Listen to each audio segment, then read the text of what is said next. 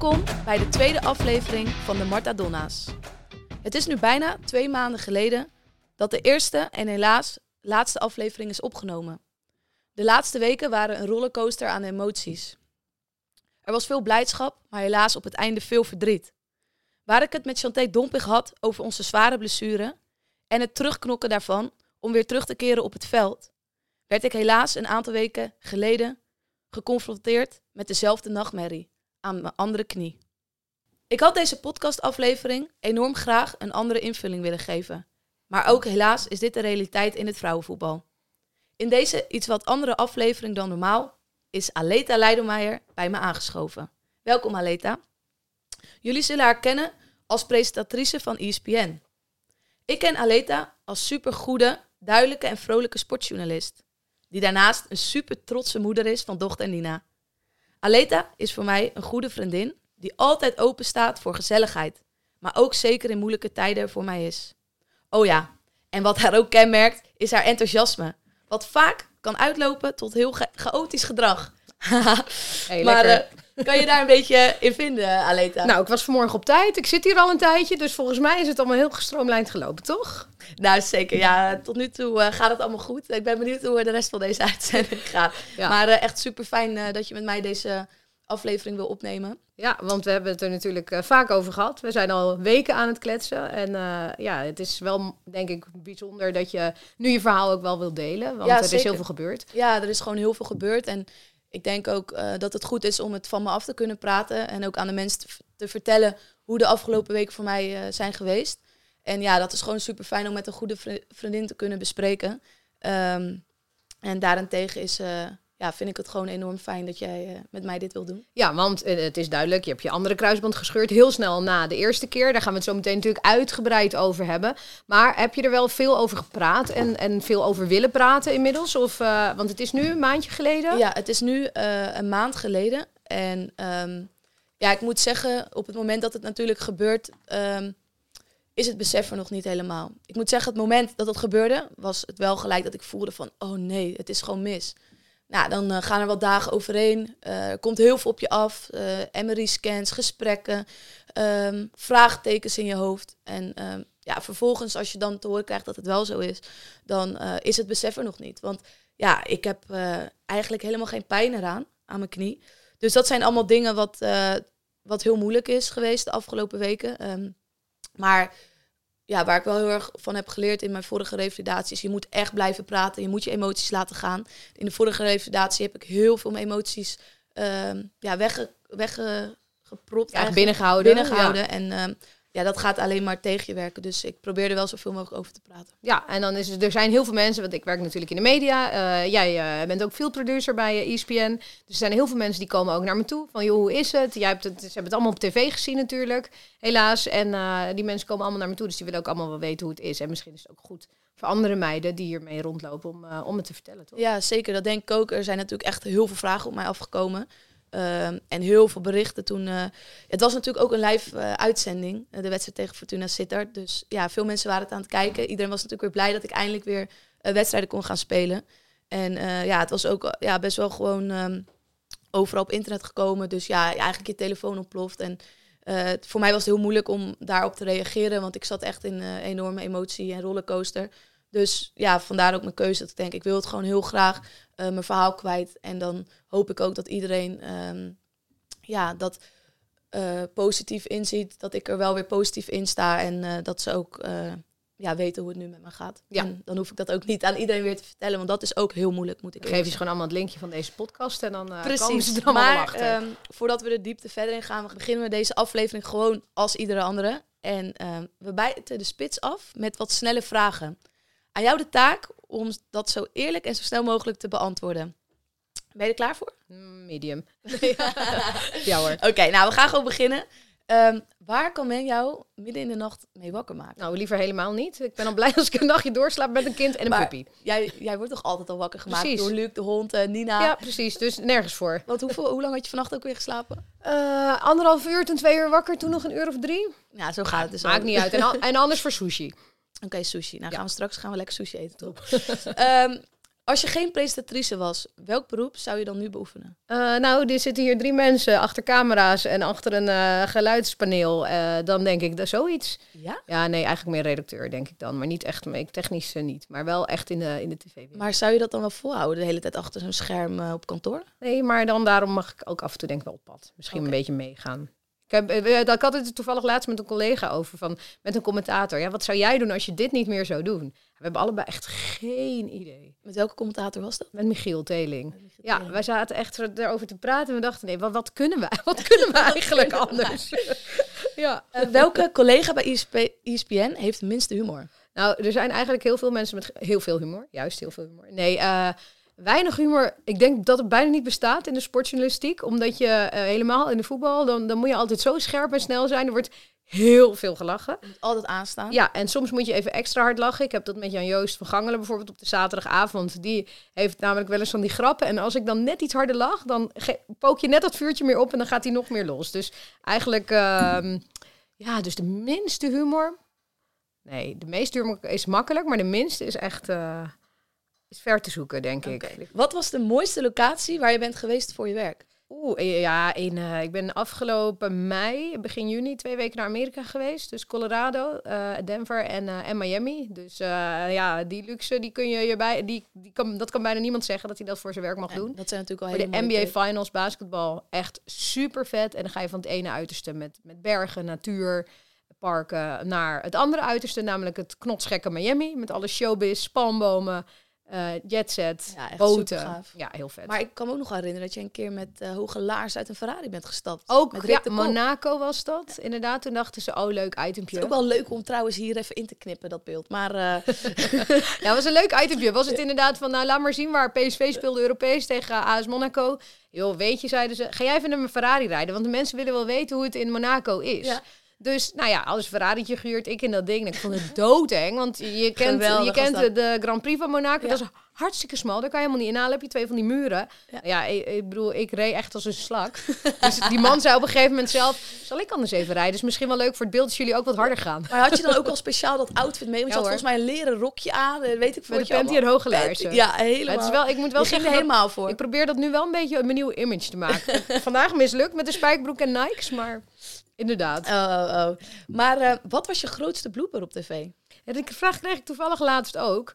Nou, inhoudelijk maak je wel eens echt een fout. En dat, is, dat vind ik niet eens bloopers. Dat is gewoon echt balen. Ja. Als je je feiten niet op orde hebt, dan, dan baal je daar gewoon van. Over uh, nou ja, bewijs van uh, doelpuntmakers of rode kaarten en dergelijke. Maar ik vind bloopers is wel gewoon als je bijvoorbeeld de, de slappe lach ergens over krijgt. Eén keertje, dan had ik het weer met Jan Joost. Die maakte weer een opmerking en die hoorde alleen ik. Want ik heb altijd een oortje ja. in. En ik hoorde die opmerking en hij dacht op dat moment dat hij iets zei, het was iets tegen Marciano over schouder uit de kom, arm omhoog en in bed liggen. Nou, en het was zaterdagavond Oh. en ik hoorde in Joost al dat hij eigenlijk dacht, waarom zeg ik dit? Ik kon niet meer stoppen met lachen. Aan die kant zaten M- Marciano en Arnold Brugging. Nou ja, met Arnold Brugging hoefde ik maar een blik te wisselen en je had al zo'n verstandshouding dat ik dacht, oh, ik kan niet meer. Dus dat, en, en één keer stond ik nog onder mijn desk langs het veld wat te doen en toen kwamen ze al naar me toe en dan kom je echt zo heel erg een beetje zo awkward, wiep, boven die desk uit. En ja, dan is het, ja, alleen Maar ja, we dat zijn ze er al hoor. ook ze maken ook toch altijd aan het einde van het jaar zo'n eh, blooper Mm. eh. Het is allemaal live, weet je, en dat is ook joh. prima. Ja. Nee, hartstikke leuk. Ehm, maar wat ik me dan nog wel afvroeg, als je dan bijvoorbeeld een fout maakt, eh, heb je dat dan meteen door? Of heb je dat dan pas na de uitzending dat iemand tegen je zegt, het ging niet helemaal lekker hoor? Nee, meestal heb je het wel meteen door. Want je, je wordt soms ook wel gecorrigeerd natuurlijk door degene die je interviewt. Als jij een vraag stelt en eh, het gaat over diegene. Als ik bijvoorbeeld tegen jou zeg, nou je hebt eh, anderhalve wedstrijd eh, gespeeld voordat je blessure. Dan zeg jij, nou nee, het was geen anderhalve wedstrijd. Want de eerste wedstrijd speelde ik ook niet helemaal. Ja. Bewijs van, en dat zijn dan, vind ik, feitelijke on- onjuistheden. En die Ja. is wel handig als je die een beetje op een rijtje hebt. Ja. Maar ik vind het geen fout als je het niet weet en bijvoorbeeld vraagt, ja, hoe lang heb je nou eigenlijk gespeeld? Weet je wel, dat vind ik geen fout. Dat vind ik dan iets anders. Maar over het algemeen heb je het wel meteen door, ja. Oké, ja. gelukkig. Nou, ik moet zeggen, eh, de taak was om eh, deze vragen zo eerlijk en snel mogelijk te beantwoorden. Dat is eh, niet gelukt, want dat zijn weer hele lange antwoorden. Maar ja, zo zijn wij allebei. Maar ja, bij deze is dan dit onderdeel afgerond. En laten we doorgaan naar het volgende onderdeel. Ja, want we zitten hier natuurlijk uh, ook allemaal heel erg uh, gezellig te kletsen. Ik vind, fijn, ik vind het ook fijn dat dat wel kan. Want uh, dat is de afgelopen weken wel eens anders geweest. Hè? Dat, ja, zeker. Er zoveel is, is gebeurd in de afgelopen maand eigenlijk. Dus laten we daar even naar teruggaan. je hebt 15 maanden hersteld, gerevalideerd. En toen mocht je eindelijk je debuut maken voor Feyenoord. Wanneer was dat? Ja, het was echt een bizar moment eigenlijk. Na 15 maanden revalideren kijk je natuurlijk zo lang naar uit. En toen 2 september eindelijk mocht ik starten in de basis. Uh, in mijn officieuze debuut ook voor Feyenoord tegen Bayer Leverkusen. Dat was toen nog in een oefenwedstrijd. Toen mocht ik 20 minuten meespelen. Ik uh, denk dat ik vijf keer de bal heb geraakt. Um, keer de bal naar de goede kleur heb gespeeld. En één keer uh, een schot op goal had waar die nog van de lijn werd gehaald. Dus eigenlijk ja, heel weinig te doen gehad. Maar het was zo'n zo'n speciaal moment. het was ook een emotioneel moment voor mij. Um, omdat je daar natuurlijk heel lang naar uitkijkt. Maar het echte moment waar je natuurlijk echt naar uitkijkt, is weer je rentree in de Eredivisie. Dan gaat het ook echt ergens voor. We speelden in een groot stadion in de Galgenwaard. Ja, want even kijken, Leverkusen was dan dus begin september. En dan leef je toen naar uh, de Eredivisie, de eerste. Eredivisiewedstrijd van Feyenoord. Ja. In stadion Galgenwaard. Ja. Er waren heel veel mensen, hè? Ja. Even terug naar die dag, want het was bloedheet. Ja, het was echt, ik denk wel 35 graden. Ja. Um, ja, en dan speel je weer je eerste wedstrijd in de Eredivisie. Ik wist van tevoren, je gaat 30 minuten spelen. Ik zou niet starten. Um, ik zou vanaf de 60 minuut invallen. Nou, ik zat dus in die dugout. Het was 35 graden en er waren van die glazen wanden daar in die dugout. Nou, ik leek alsof ik in een sauna zat. Het was echt 50 graden wel. Nou, weet je, maakt allemaal niet uit. Ik ben eigenlijk nooit zo snel zenuwachtig, maar ik was gewoon op de bank zenuwachtig ook dat mijn team, weet je wel, het goed zou doen en je wil natuurlijk zo graag winnen en je kijkt uit van naar dat moment. Nou, toen uiteindelijk in de, denk ik, vijftigste minuut mocht ik gaan warmlopen. Nou, die adrenaline ging door mijn lichaam heen. Ik voelde me echt goed. Ik had echt geen moment aan mijn knie gedacht. Uh, geen pijntjes, echt waar. Uh, ik was samen met Karin Menne, dat is onze fysieke uh, trainster, aan het warmlopen. Ik heb met haar ook een hele speciale band opgebouwd, want ik heb met haar de laatste twee maanden nog de puntjes op de i gezet. Elke dag individueel getraind. Dus ja, we keken zo naar elkaar en ik was dus aan het warmlopen. En um, ja, toen, we gingen natuurlijk met 2-0 achterstand de rust in. En toen was ik aan het warmlopen. Scoorden we 2-2.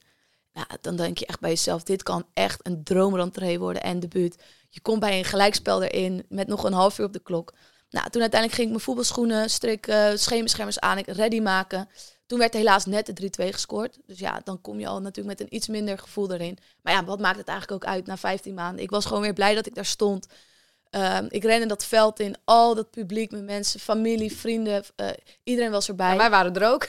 Jij was er ook bij en dat was natuurlijk ook nogal een heel bijzonder moment dat je dochter er voor de eerste keer was. En die wilde naar jou kijken voor het ja, eerst. Dat, ja. Voor het eerst in de stadion. Nee, dus dan, weet je, je krijgt dan echt vleugels en um, ja, helaas uh, krijgen wij dan een rode kaart. Dus dan loop je eigenlijk uh, de hele tijd achter de feiten aan en verliezen we 4-2.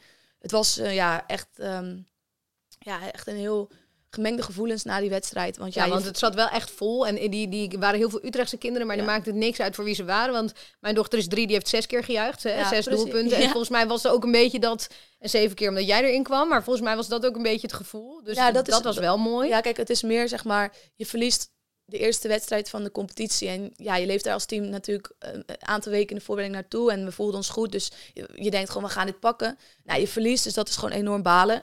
Maar daarnaast ben ik natuurlijk gewoon persoonlijk dan echt enorm blij en trots dat ik daar weer sta. Uh, want je hebt natuurlijk in je revalidatie heel veel vragen gehad van ga ik nog wel terugkomen? Gaat het nog goed komen? En dan sta je daar weer. Ik voelde me echt heel fit, afgetraind. Echt waar, ik, ik was gewoon weer helemaal terug eigenlijk. Um, ja, en dan um, die weken na, op uh, 17 september, uh, Fortuna Sittard thuis, voor het eerst op Varkenoord, mocht ik beginnen in de basis. Um, ja, dat is natuurlijk een bepaalde spanning die met zich meebrengt ook. Um, ja, voordat je het veld op gaat met de warming-up. Uh, dat is gewoon anders. Als je in de basis start, is het gewoon anders als invallen. En uh, keek gewoon heel erg uit naar dat moment. Um, ik voelde me ook echt ja, gewoon goed. Um, ik was ook in trainingen en het moment daar naartoe heel weinig bezig met mijn knie. En ja, dan uh, in de 38e minuut um, krijg ik een duwtje in mijn rug. En land ik op een of andere manier gestrekt en voel ik krak. Ja. Ja, en dat voelde je echt aan jouw reactie te zien? Want je zei ja, net dat het was live ik, op tv. Ik, um, ik val neer op de grond, op mijn buik. als ik het goed heb. En ik kijk om me heen. En ehm, ja, ik, ik deed mijn hand voor mijn mond. En ik dacht, dit is gewoon fout. Ik voelde een krak. En ja, als je het eenmaal één keer hebt gehad, dan weet je gewoon hoe dat is. En ehm, ja, ik, er ging, ik had zoveel pijn. Ik, ik, pijn in mijn hart, gewoon geen eens van mijn knie. Want En je, heel veel paniek. ja, je, Je ja, zag je, echt die paniek. je ziet gewoon dat ik eh, van het veld nog normaal afloop. Maar ja, met het shirt over mijn hoofd heen. Met de tranen en het verdriet eh, schreeuwend eigenlijk van het veld. Ja, echt waar. Alles, alles zakt onder je voeten vandaan. Dan heb je 15 maanden alles gegeven, echt waar. Want ik leef echt voor mijn sport. Het is echt... ehm, ja, ja, het is gewoon heel moeilijk. Ja, joh. En ehm, ja, heet het?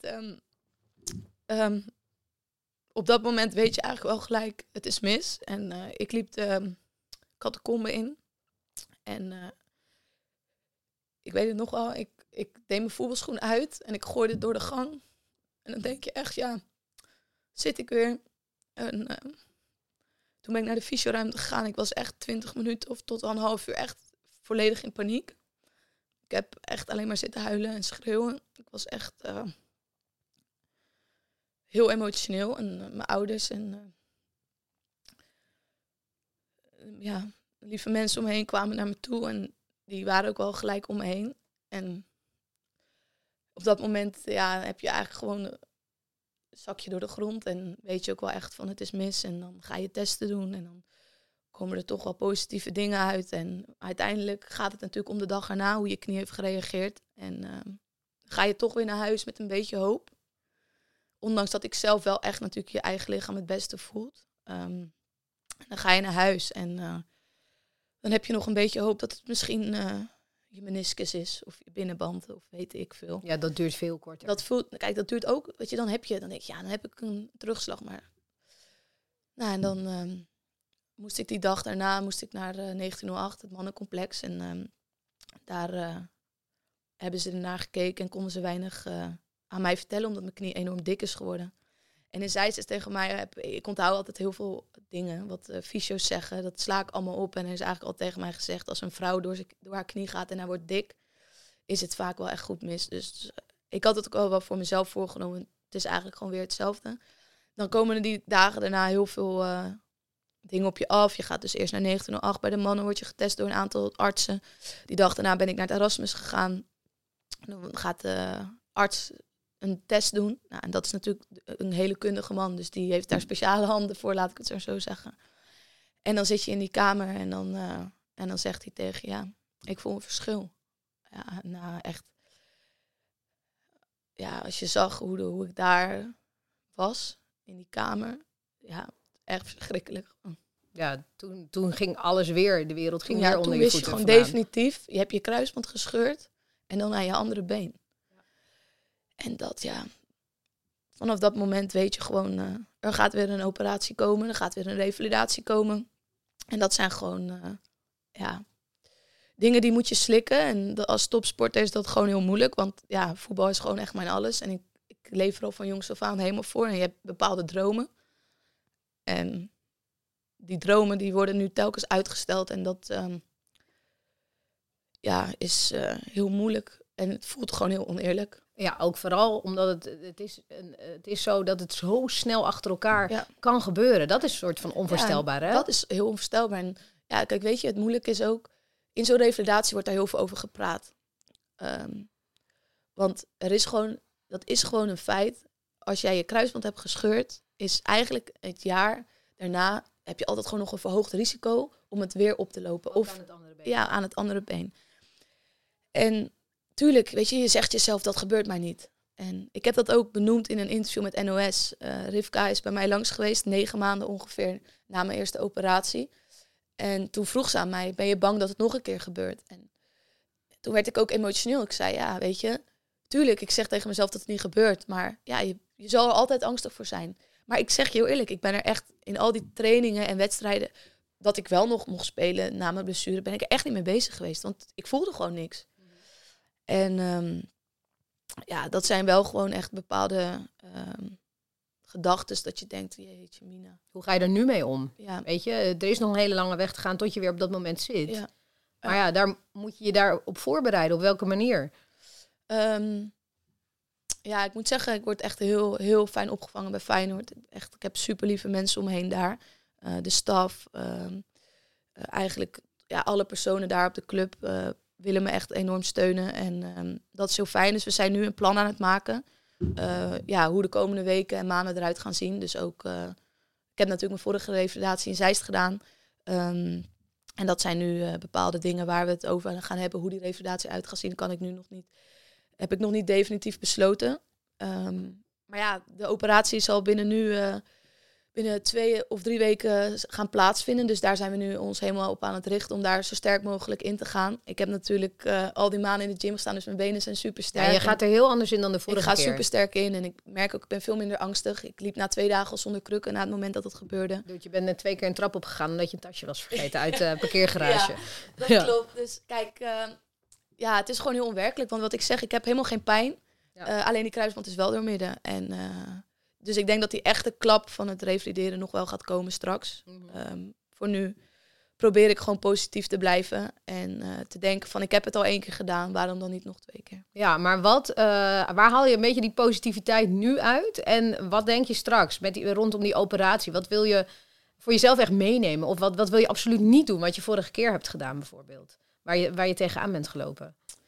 Goeie vraag. Ehm, ja, ik, ik, ik haal vooral gewoon de positief, positiviteit uit dat ik... Ik merkte echt toen ik zeg maar ook in Utrecht weer inviel van... Wow, weet je wel, je hebt er gewoon 15 maanden uitgelegen, maar ik stond er gewoon echt weer lekker hoe ik was.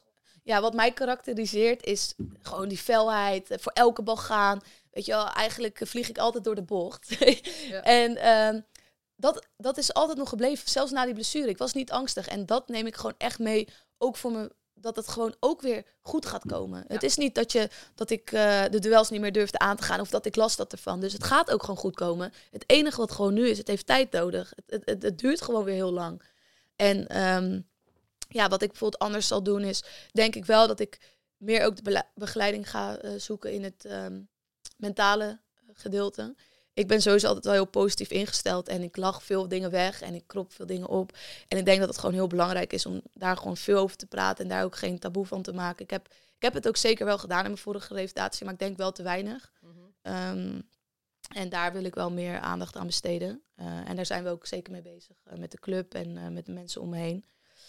Dus ehm, nee, in dat opzicht ja, laat ik het ook gewoon nu allemaal een beetje op me afkomen. En het enige positieve wat ik ook nog kan bedenken is, ik weet nu alles wat er op me afkomt.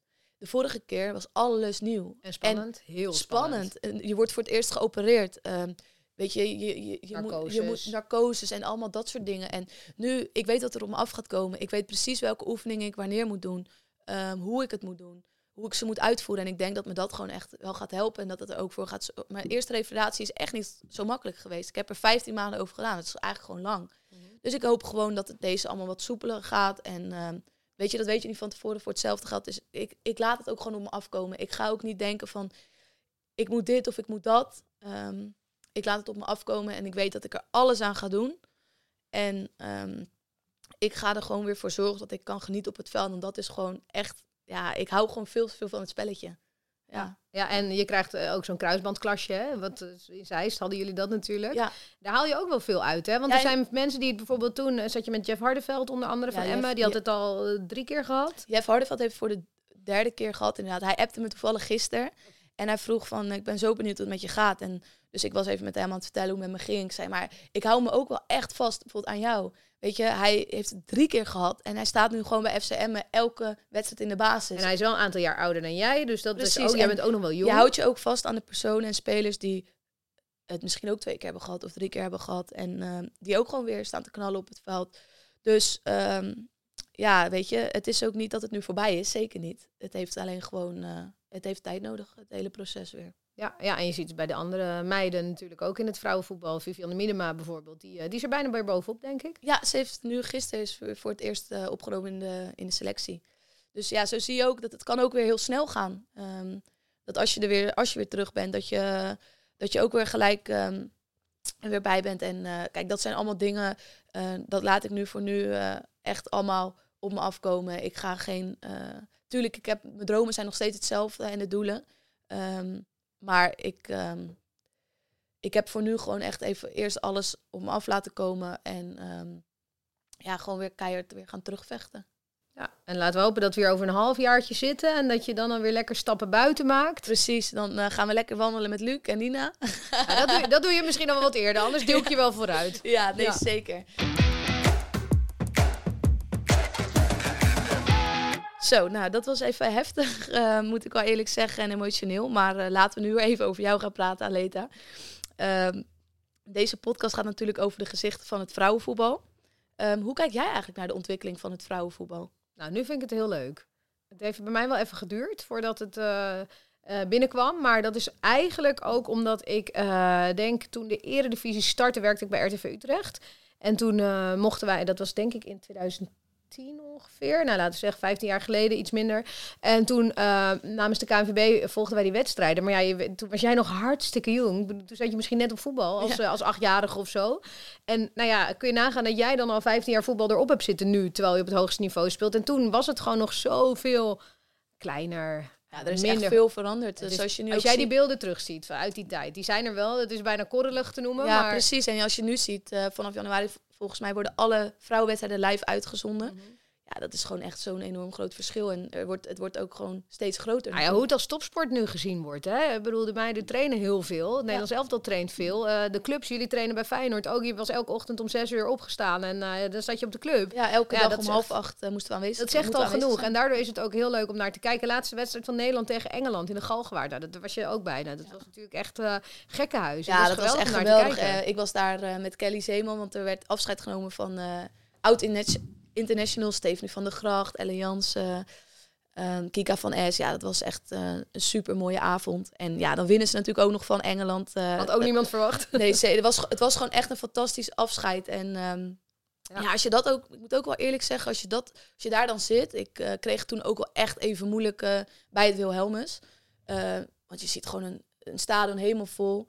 Denk je echt van, ja, weet je, hier doe je het toch voor. En hier ga je toch weer voor terugknokken. Dat, je, dat is wel echt motiverend als je daar zit. Dat je denkt van, ja, Zeker. zo, weet je. In, in Nederland gewoon een vol stadion voor de vrouwenwedstrijden. Ja. En ehm, En dat is vooral bij het Nederlands elftal natuurlijk. ja, Dat zeker. is, Kijk, in eh, de vrouwen-eredivisie moet het gewoon echt eh, nog echt veel stappen gemaakt worden. Ja, zo- zo'n dag als eh, Utrecht Feyenoord in de Galgenwaard, dat we alle schoolkinderen waren natuurlijk uitgenodigd. Nou ja, ik kende er heel veel op de fietsen, in lange precies. slingers Dat naar het stadion dat toe. hebben ze superleuk top. georganiseerd ook. Ja. En alleen ja, als je kijkt over eigenlijk alle wedstrijden in, het, eh, in de vrouwen-eredivisie, is het eigenlijk nog te weinig. Ja. Daar zit nog een te groot verschil met het Nederlands elftal en eh, de vrouwen-eredivisie. Maar de stappen zijn er. De stappen zijn er Ja. zeker.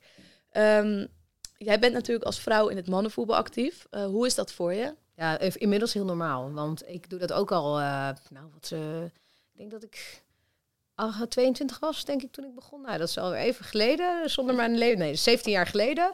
En eh, ja, dus voor mij is het echt doodnormaal. Niks aan het handje meer. En dat is eigenlijk, er zijn inmiddels net zoveel vrouwen als mannen, heb ik een beetje het gevoel hoor. Helemaal in de, de- het werk wat wij doen, hè, interviewen en, eh, en presenteren, dat is, eh, dat is bijna geen onderscheid meer in Nee, te maken. alleen maar goed. Ja, zeker. Heb je het wel eens lastig gehad daarmee? In het begin?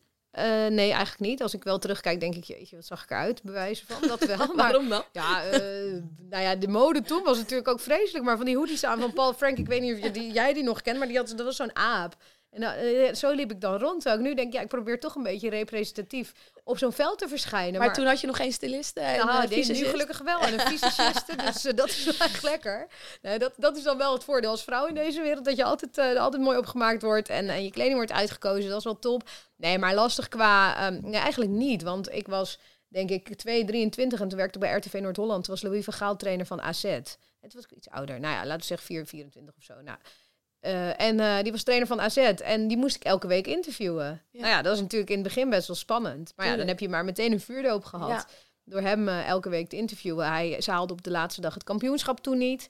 En ik mocht bij van de regionale omroep, was ik daar aan het werk. Nou, hij wilde me wel elke keer te woord staan. Dus ja, na zo'n wedstrijd, Excelsior uit, de dag 29 april, weet ik nog goed, dat zij dus die titel niet, niet pakte, moet je hem toch interviewen. En dat is eigenlijk altijd wel goed gegaan. En hoe oud was je toen?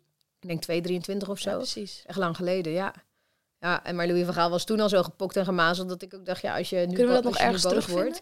Nee, ik zag mezelf laatst wel in beeld bij een documentaire die wij op ESPN uitzonden. Oh, en terug naar die dag, zeg maar. En toen stond ik namens RTV Noord-Holland naast die bus wel. Maar je, je was bij de regionale omroep. Nou ja, eh, je weet hoe- een beetje hoe dat gaat. Dan heb je zoveel minder rechten. Je komt Ja. niet overal. Eh, als je ESPN en ben je rechthouder, dus dan loop je in elke spelerstunnel loop je rond. Maar ja, toen moest je pakken wat je pakken kon. En dat kon toen nog wel. Nu is het allemaal veel meer hermetisch afgesloten. Maar dat was gewoon een beetje leuk, die beginjaren. De media was nog heel anders. Je had niet alleen maar internet, tv, je had geen podcast, je had niks. Dus het was iets toegankelijker. Maar ja, dat, eh, dus daarom kon je altijd overal gewoon lekker bijkomen. En het was ook heel gezellig vaak hoor. Trainingskampen FC Utrecht. Nou ja, dan kon je gewoon lekker wijntjes alles drinken. meegemaakt volgens Ja mij. hoor, meer dan genoeg. Ja, nu zit ik eh, zelf een beetje na te denken, weet je. Ehm, na die wedstrijd, dan ga jij Van Gaal interviewen. Maar hoe ging dat interview dan eigenlijk? Ja, ik weet vooral de setting nog. Want het was dan dus op Woudenstein. Bij Excelsior heb je een hele kleine perskamer. Dat is ook het spelershome. Dus waar die spelers van tevoren aan het eten zijn. En alles houten stoeltjes. Volgens mij er een dartboard. En toen was die persconferentie geweest. Eh, en toen mocht ik hem nog één op één interviewen. Want dat mochten wij altijd. Ik weet nog dat het zo bloedheet was. Hij zat daar in zijn pak natuurlijk. Hij was wel over zijn... Nou, niet over zijn ergste teleurstellingen heen, denk ik. Want dat heeft denk ik wel even doorgesudderd. Maar hij was natuurlijk zo professioneel dat het interview eigenlijk best wel normaal ging. Hij was niet onredelijk. Het was gewoon, ja, hij had echt verloren. Maar hij kon daar niet heel boos over worden. Hij had wel die titel verloren, maar hij was niet super boos. Maar gewoon echt ultieme teleurstelling. Ja, tuurlijk. En Ja. hoe lang duurde dat interview? ik denk dat eigenlijk al die interviews duren ongeveer. Ik probeer ze altijd rond de drie minuutjes te houden. En ja, het was vooral die setting dat het zo bloedheet was. En dat ik dacht, ja, nou ja, ik heb Maar met Van Gaal drie gesproken. Ja, dat, dat, eh, dat kan, dat kan. Ja, dat kan. Ja, Nou, we gaan eh, een poging doen om het terug te vinden. ik ben heel benieuwd, ja. En als we een beetje kijken naar de toekomst van het vrouwenvoetbal. We hebben net natuurlijk over gehad dat eh, ja, het mooi zou zijn als de vrouwen Eredivisie ook meer ehm, toeschouwers krijgt. Maar hoe zie jij de toekomst voor je? Ja, ik denk de als het in deze stijgende lijn door blijft gaan, dan wordt het alleen maar groter. En nou ja, ik vind het zelf best wel leuk om eh, naar Alex Morgan te kijken in Amerika. Dat vind ik gewoon echt een tof vijf. En die speelt dan nu bij San Diego. Daar is het rammend vol ook Ja. altijd. Ja, kijk, als je dat soort dingen kan bereiken, ja, dat is geweldig. Maar hoe het nu, hoe het nu in de, in de, bij, rondom het Nederlands elftal is, dat is toch eigenlijk al hartstikke mooi, denk ik. Dat dat al een droom is voor elk, elke vrouw die in het Nederlands elftal speelt, voor elk jong meisje die dat ooit wil halen. En eh, voor meiden en jongens die van voetbal houden. Want het is ook nog wat benaderbaarder. Hè? Je kan iets makkelijker misschien kaartjes krijgen. Uiteindelijk worden de zeker. stadions misschien nog groter. Ja, de, ka- de Dus, tickets eh, zijn natuurlijk gewoon goedkoper. Dus, Ja, eh, en, en wel altijd uitverkocht. En als ze straks naar de Kuip gaan of naar de Arena, weet je, die, dat wordt ook uitverkocht. En bij Alex Morgan kijk je natuurlijk ook altijd hoe ze haar dochtertje kleedt. En dan ga je dat bij Nina... Ja, die dochter die heeft nog wat, die, die wil, eh, wil wel broek aan. Die van mij wil alleen maar jurk aan. nou ja, ik vind het wel heel cool. Eh, ze is wel iets jonger dan ik, denk ik. Ja, sowieso. Maar ze is denk ik niet heel, heel jong. Ze is ik denk wel ergens rond de 30 of misschien iets ouder. Dat zij een dochter heeft en dat ze super snel weer terug is gekomen Ja, op het hoogste natuurlijk- niveau. ja. Dat is echt bewonderenswaardig. Weet je, die, ik- als ik naar mezelf kijk, die eerste negen maanden, dacht ik, nou, ik kan elk taartje wel vreten. Tot ik bedacht, nou, misschien toch niet. Als ik er ooit wel normaal uit wil zien. En zij stond na negen maanden volgens mij Ja, gewoon weer bizar. In binnen de Nederland eh, zijn natuurlijk ook een aantal speelsters. eh Daphne Koster, eh Desiree Ja. van Lunteren. Ehm, ja, dus je ziet het wel steeds vaker. Ja, super knap. Vind ik echt, dat vind ik ook heel tof. En dat is denk ik ook heel goed om te, laten zien aan, aan meiden die voetballen. Dat, Ja. dat alles mogelijk is. Dat je het kan combineren. Volgens mij zijn er inmiddels best wel goede regelingen voor ook. Ja, de regelingen worden natuurlijk steeds beter met Ja. de cao's die eh, worden afgesloten in de Exact, contracten. ja. Dus dat is, het is allemaal groeiende en Ja. dat is heel leuk. En wij zenden de eredivisie uit. Nou ja, dan, dan is het soms een, een wedstrijd waar niet heel veel gebeurt. Maar samenvattingen zijn altijd heel erg leuk om te zien. En nou ja, ik moet zeggen, die 4-2, ja, voor jullie was het minder dat je als Feyenoord verliest bij FC Utrecht. Maar dit is wel een wedstrijd die je wil zien. Ja, zeker. Weet je, En ik, ik denk ook voor de speelsters gewoon in de vrouw-Eredivisie is het al gewoon super eh, tof dat alle wedstrijden worden uitgezonden. Er komt toch wat extra's bij kijken, weet je. Eerst werd er maar één wedstrijd in het weekend uitgezonden. Nu zijn het er al volgens mij drie. Ehm, ja, en als, als jij weet dat je op tv eh, te zien bent, komt er gewoon wel een extra eh, ja, spanning bij kijken. Dus, nou, het is toch gewoon eh, gaaf. Dus Ja. alleen maar goed, denk ik, eh, die stappen die nu worden gezet. Daarnaast, hoe kijk jij eh, naar de toekomst van de vrouwen in de journalistiek? Je, je gaf net al aan dat het steeds meer wordt en eigenlijk al redelijk gelijk is. Ja, ik denk eigenlijk dat daar niet heel veel nieuws over gezegd valt te worden. Want eh, eh, het, het, het is eigenlijk gewoon echt equal. Het is heel gelijk. Dus het maakt helemaal niet uit of je man of vrouw bent. En eh, je, moet, je moet er gewoon van houden. Je moet ook, want dat is natuurlijk wel een ding, je moet wel bereid zijn om ook in de weekenden te Ja. werken. En dat zijn heel veel vrouwen naarmate ze ouder worden. Ja, dat wordt dan lastiger als je dus kinderen hebt. Ja, dan, dan is het moeilijker om het weekend te werken. Je moet heel flexibel zijn. Mijn werktijden zijn echt heel bizar. Gewoon, de ene keer werk ik tot 12 uur s'nachts. De andere keer ben ik 's ochtends om half vijf op het vliegveld om nou ja, naar Bosnië te reizen. Dan ben ik drie dagen weg. Oh, dan heb je vertraging. Ben je weer twee uur later thuis. Dus dat is soms wel een beetje schipperen met, Ja, met mijn eigen leven. Ja, en dan moet je dus wel willen als je... Maar dat is, geldt voor mannen eigenlijk hetzelfde. Ja, hè? maar je krijgt er natuurlijk ook heel veel voor terug. Ja. Mooie trips en mooie wedstrijden. Je doet eigenlijk, je maakt van je hobby eigenlijk je werk. Ja, joh, dat zeggen wij ook wel eens tegen elkaar. kijken. En sommige mensen zeggen eens, word je nooit gek als je naar al die wedstrijden moet. Maar ik denk, ja, ik ben laatst in een interland weekend. Ben ik naar Telstar VVV geweest bijvoorbeeld. Nou Ja, ja, is toch prima, geweldig, weet je. Dat is al de laatste minuut doelpuntje, prima. Het is denk ik ook zo leuk dat je gewoon elke week is gewoon anders. Ja. Je, geen één werkweek is hetzelfde. En je, je, je hoort eh, waarschijnlijk een dag van tevoren van... oh ja, je gaat morgen daarheen. Dat is denk ik eh, Ja. alleen maar leuk. Ja, het is nu inderdaad, toevallig kreeg ik net een mailtje. Ik wist wel dat ik morgen naar FC Twente iets, daar iets moest doen. Maar dan krijg je nu een mailtje hoe laat en wat je exact Ja. moet doen. Wat er een beetje verwacht wordt. Dus dat is wel, eh, wel bijzonder. En natuurlijk af en toe dan gebeurt er iets. Laatst bij FC Utrecht werd de trainer ontslagen bij de mannen.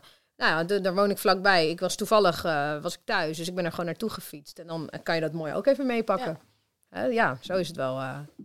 En dan is het ook nog wel eens leuk om inderdaad in je vrije tijd naar een wedstrijd te gaan hoor. Nou, het is mooi dat, Zonder werk. het is eh, mooi dat we allebei van onze hobby eh, ons werk Ja, kunnen maken, precies. toch? Oké, dan zijn we aangekomen bij het laatste blokje. Het toekomstperspectief.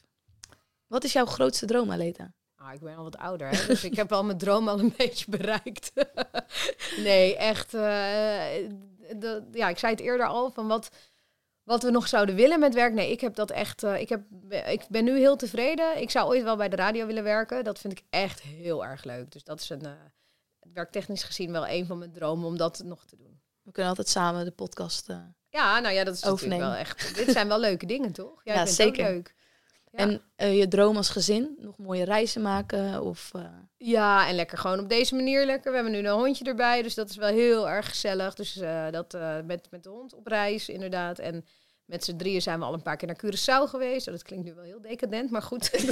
maar, maar goed, dat, dat hoop ik allemaal. En dat we allemaal gezond blijven. Ja. Weet je, er gebeurt zoveel in de wereld. Dus eh, dat dan gaat, moet je blij zijn met elke dag. Dat je zeker. lekker kan genieten Maar met elkaar. Volgens mij, jullie genieten ook van elke dag eh, Ja. als mooi gezin. Dus eh, Ja, zeker. Nou ja, en inderdaad, ik hoop dat, dat mijn dochter gewoon lekker opgroeit in eh, een leuke wereld. eh betere wereld wel, dan eh, ze moet wel voetbalster worden. Hè? Zo. Want ik zag haar la- vorige week al met een hockeystick staan. Stuurde je me een filmpje. Nee. Dat gaat niet goed, hè? Kijk eerst maar, als jij weer op het veld staat, dan weet je wel wie er langs de lijn staat. Want die is wel, die zijn Altijd als ik mee bij bezig. jullie kom, is het... Nina, kom, we gaan voetballen. Ja, en ze wil dat, nou ja, ze weet, ze weet, het was wel grappig dat ze, toen jij inviel natuurlijk bij, eh, bij Utrecht Feyenoord, dat ze op een gegeven moment zei ze, hé, hey, Kirst heeft een vlag in de handen. Ja. Was het die grensrechter, die heeft een paardenstaart, een blonde ja, is echt paardenstaart. geweldig. Ik hoorde dit eh, ja, na de wedstrijd. Ik moest zo hard lachen. Ja, maar ze was heel erg... eh, En dus toen na de wedstrijd, het was natuurlijk 35 graden. En toen kwamen jullie daar zo boven even snel om een knuffel te geven. En toen vroeg ze, waarom ben jij zo nat? maar ik had zo erg gezweet. Het was echt niet normaal warm, maar ze is zo schattig. Je had zo hard gewerkt. Ja, zeker. Dus eh, en nu al je grootste fan. Dus Ja. alleen al daarom, Ja. hopelijk. Nou, dan is ze bijna vier, denk ik toch? Want eh, kijk, jij hebt nog een hele... Nou, nu klink ik echt als een oud wijfje. Ik wou zeggen, jij hebt nog een hele toekomst voor je. dat klinkt heel erg, maar goed. Ik ook hoor, zeker, Ja. zeker. Maar bij mij is die al een beetje uitgestippeld. En bij jou? Ja, kijk, mijn Nu grootste, even niet meer, nee, natuurlijk. kijk, mijn maar- eh, grootste droom is gewoon alsnog natuurlijk het Nederlands elftal halen. Dat is echt voor mij een stip aan de horizon. En ehm, kijk, dat is voor mij nu, eh, hoe ik het voor me zag, is eh, ja, voor nu echt even onder mijn voeten weggeschoven eigenlijk. Maar de droom is nog steeds hetzelfde. En ja, dan hopelijk maar gewoon wat laat, op latere leeftijd. En En een klassieker spelen, hey. de klassiekers spelen ook zeker. Daar heb ik ook echt naar uitgekeken natuurlijk.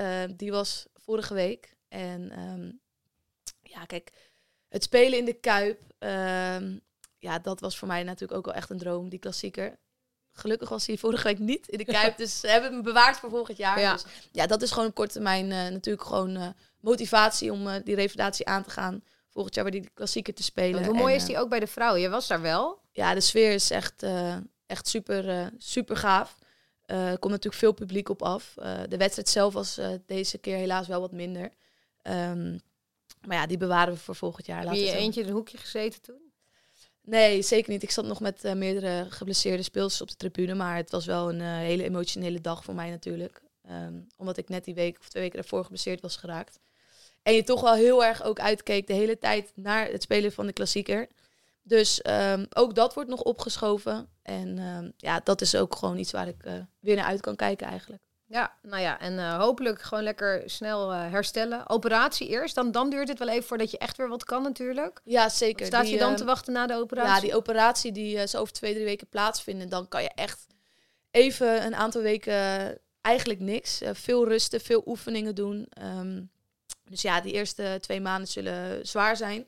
En uh, daarna is het vooral weer echt uh, veel oefeningen doen in de gym. En uh, steeds elke maand weer een stapje meer kunnen. Ja, dus, dus dat, is, dat is inderdaad fysiek ook. Maar je, want je, je werkt natuurlijk, je, je bent voetballer, dat is natuurlijk wel je, je main of je hoofdberoep. Ja, zeker. Maar als collega gaan we je ook wel weer langs de lijn zien, of niet? Ja, zeker. Nee, ik heb in mijn vorige blessure... je bent natuurlijk veel bezig met, met de revalidatie, maar ze hebben ook mij geadviseerd... het is goed om ook iets ernaast te hebben. Uh, dat je niet alleen maar gefocust bent op je knie. En uh, toen heb ik de kans gekregen om inderdaad bij jullie bij ESPN als viewproducer uh, aan de slag te gaan. Wat doe je dan als viewproducer? Um, Even uitleggen voor de mensen die het niet ja, weten. Um, ja, je staat eigenlijk, je zorgt eigenlijk achter de schermen dat alles goed verloopt. Dus je bent eigenlijk een soort tussenpersoon tussen um, de redacteuren, eindredacteur, regisseur en ook de pers, presentator, commentator. en de perschefs. Dus je zorgt eigenlijk dat alle interviews worden aangevraagd. Um, uh, dat de opstellingen worden doorgegeven. Je geeft de wissels door tijdens de wedstrijd.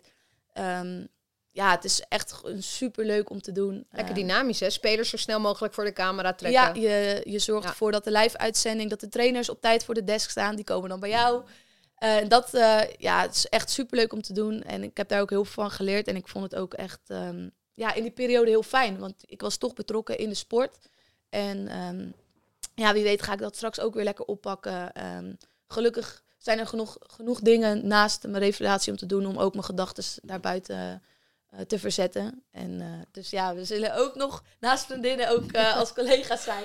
Oh, moet ik wel zeggen, voor, ik heb nog geen één keer met jou samengewerkt. Nee, nee inderdaad. Dus Martine. Toch, toch even aanvragen, hè? want straks heb je vervoer nodig, ja. dus dan neem ik je wel mee. Ja, dus, Zeker. nou, dat kan hij ook weer één keer de Of uh, in de bakfiets naar FC Utrecht een keertje. En dat je daar langs de lijn uh, staat. ik denk dat dat een mooi einde is van deze podcast. Um, ik wil jou heel erg bedanken dat je met mij, ja, mij wilde helpen om dit verhaal te delen. Het was zeker niet makkelijk.